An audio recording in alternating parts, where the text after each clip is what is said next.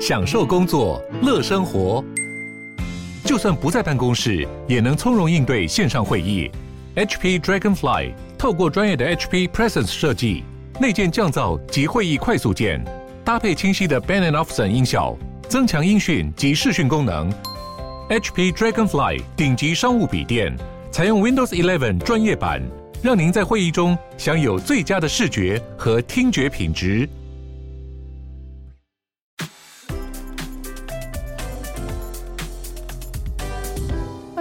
鲨鱼，带你关注那些有流量却没声量的有趣资讯。用十分钟零碎时间，一起跟上这个永远跟不上的世界。马达加斯加在两周之内就遇到了两次的飓风，紧急救难人员从星期一就努力要抵达马达加斯加的部分地区，但因为台风导致很多路和桥都断掉了，同时河水高涨又恶化了这个情形，很多村子都被孤立。飓风巴斯瑞在星期六的时候肆虐了印度洋，席卷了马达加斯加东岸，直到隔天稍晚才离开。马上就出现了十人死亡，四万三千人流离失所，很多村庄都被破坏。马达加斯加大概有三千万的人口，他们还正在善后飓风安娜所造成的残局，都还没收拾好，下个飓风又来了。飓风安娜是在两周前登陆马达加斯加，当时就造成五十五人死亡，十三万人流离失所。更惨的是，在飓风来之前，马达加斯加就已经发生干旱，还有食物短缺。马达加斯加的总统飞到了海滨的城镇来视察，当地的连外道路全部都被切断，整个小镇都被淹没，破坏殆尽。总统在社群软体上面说，他到那边是为了表示与国民团结，并亲自视察当地所需要的帮助，以及安抚那些失去亲人、失去家的人们。目前，马达加斯加的灾害应变中心已经在对四万三千人提供生活所需，并提供了一百八十个临时的避难所。而联合国粮食计划署也表示，开始发放热食给四千个强制撤离的人们。粮食计划署说，正在进行区域性的调查来评估灾民的需要。虽然现在飓风已经走了，但是粮食计划署还是警告马达加斯加，走了以后状况反而会更糟，因为所有的河川水位都还在上升中。水位上升，淹水的确是现在最大的问题。有十四座桥和十二条道路都因为淹水完全无法通行，有两百间学校都被破坏无法使用。即使天气稳定了下来，还是会有一万多名学生没有办法去学校上课。祖克伯最近放话说，如果不让 Meta 把欧洲使用者的资料储存在美国的伺服器运行，他们很可能会考虑停止 Facebook 和 Instagram 在欧洲的服务。这个把资料传过大西洋的问题，主要牵涉到一条叫做隐私盾牌的规章。所有欧洲的 Facebook 和 Instagram 使用者都需要同意这条规章，允许 Meta 把资料放在美国的伺服器。但是这条规章早就受到了欧盟很大的批评声浪，而 Meta 那么坚持要把资料储存在美国伺服器的原因，是因为他们希望跨区跨国的资料可以让他们自由的使用，这样他们才可以拿去利用在最重要的针对性打广告这个生意上面。所以他们之前就写了这条隐私盾牌的规章，当做依据，让这些资料传输得到使用者的同意。然而，二零二零年，欧洲法院就宣布 Meta 的这种规章违反了个资保护。不过，其实欧洲法院这一宣布影响的不只是 Meta 公司，所以 Meta 旗下的科技媒体就出来指出，以后一些在欧洲新创的小公司，他们可能也没有办法再去使用架在美国的云端伺服器来提供服务等等。或是有可能以后欧洲的公司的客服中心也没有办法设立在欧洲以外的国家，而这其实会带来一些不便或是成本上的上升，没有错。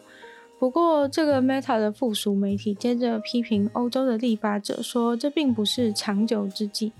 像是 Facebook 这样子的公司，想要做跨国跨区的资料传输，也是为了好的目的，希望可以用安全的方式来传输资讯。关于到底是不是好的目的，还是为了广告收益，这很难说。无论如何，Meta 警告说，可能不继续在欧洲提供服务的事情，传到了德国和法国的政治人物耳里，竟然像是一段佳话。像是德国经济部长就公开表示，自从他的 Facebook 和 Twitter 账号被盗以后，他已经过了四年没有 Facebook 和 Twitter 的日子了。而他开心地表示，从此他的生活过得非常的开心。法国的财政部长也深感同意的表示，我可以保证，没有 Facebook 的生活将会更加的美好。甚至放话给 Facebook 说，这些科技巨擘必须要了解。欧洲大陆会拒绝他们，并保全欧洲的主权，并双双认为我们欧洲不需要被这种公司威胁或是玩弄。埃及的科学家说，他们找到了有四只脚的鲸鱼化石，这感觉很像某个幼稚园小朋友幻想出来的生物。不过，从埃及西部沙漠的地底下，真的挖出了这个不知名生物的化石。这个生物似乎是现代鲸鱼的祖先，大概生存于四千三百万年前。这个史前鲸鱼似乎可以住在陆地上，也能住在海里。身体构造推测出来是个天生的捕猎好手。这个化石是由一个埃及环保团队早在二零零八年就发现了。但是关于那个化石的研究，直到最近才发表，并证实那是一种从未发现过的物种。研究的领导人直到二零一七年才开始检验这个化石，因为他希望等到找齐了所有最有才华的学者一起来研究。发现化石的这个埃及西部沙漠地区，以鲸鱼谷的名字著称，算是一个有名的观光景点，因为可以挖到非常多鲸鱼的化石。现在这样看来，鲸鱼的演化过程其实非常的神奇。鲸鱼从陆地上的草食动物变成了海里面的肉食动物，而这个转化过程大概花了一千万年的时间。已经绝种的半水生鲸鱼生存的时间大概是介于五千九百万年前到三千四百万年前，而这次发现的四只脚鲸鱼的地点也算是给了一个重要的线索，让科学家们了解这些鲸鱼是如何分布到全球。目前找到最久远的鲸鱼化石是来自现在的巴基斯坦和印度，大概是五千万年前的鲸鱼。但是科学家目前对于鲸鱼是什么时候扩散到全球海域的这件事情还没有一个共识。而这次找到了新物种史前鲸鱼，被以古埃及的死神命名。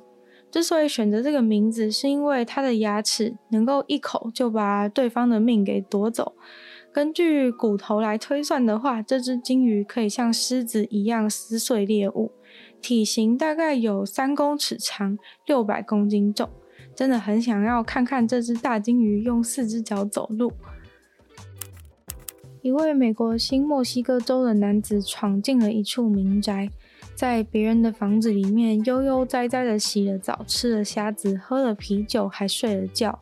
这位男子今年三十四岁，砸破了别人家的玻璃，闯进去家里面。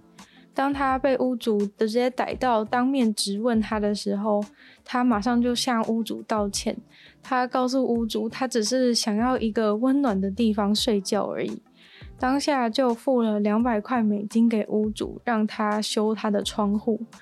男子被逮捕以后，向警方说明，是因为那天外面突然变得很冷，他担心自己在外面会冻死，所以才做了这件事。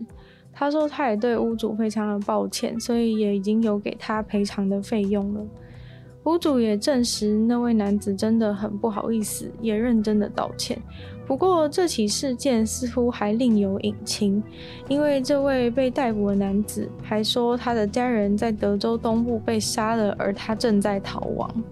今天的鲨鱼就到这边结束了，再次感谢今日赞助的会员 Alex Lee、水染秋生、ZZZ、毛毛、黑牡丹、KUN、Jason，还有乔完全。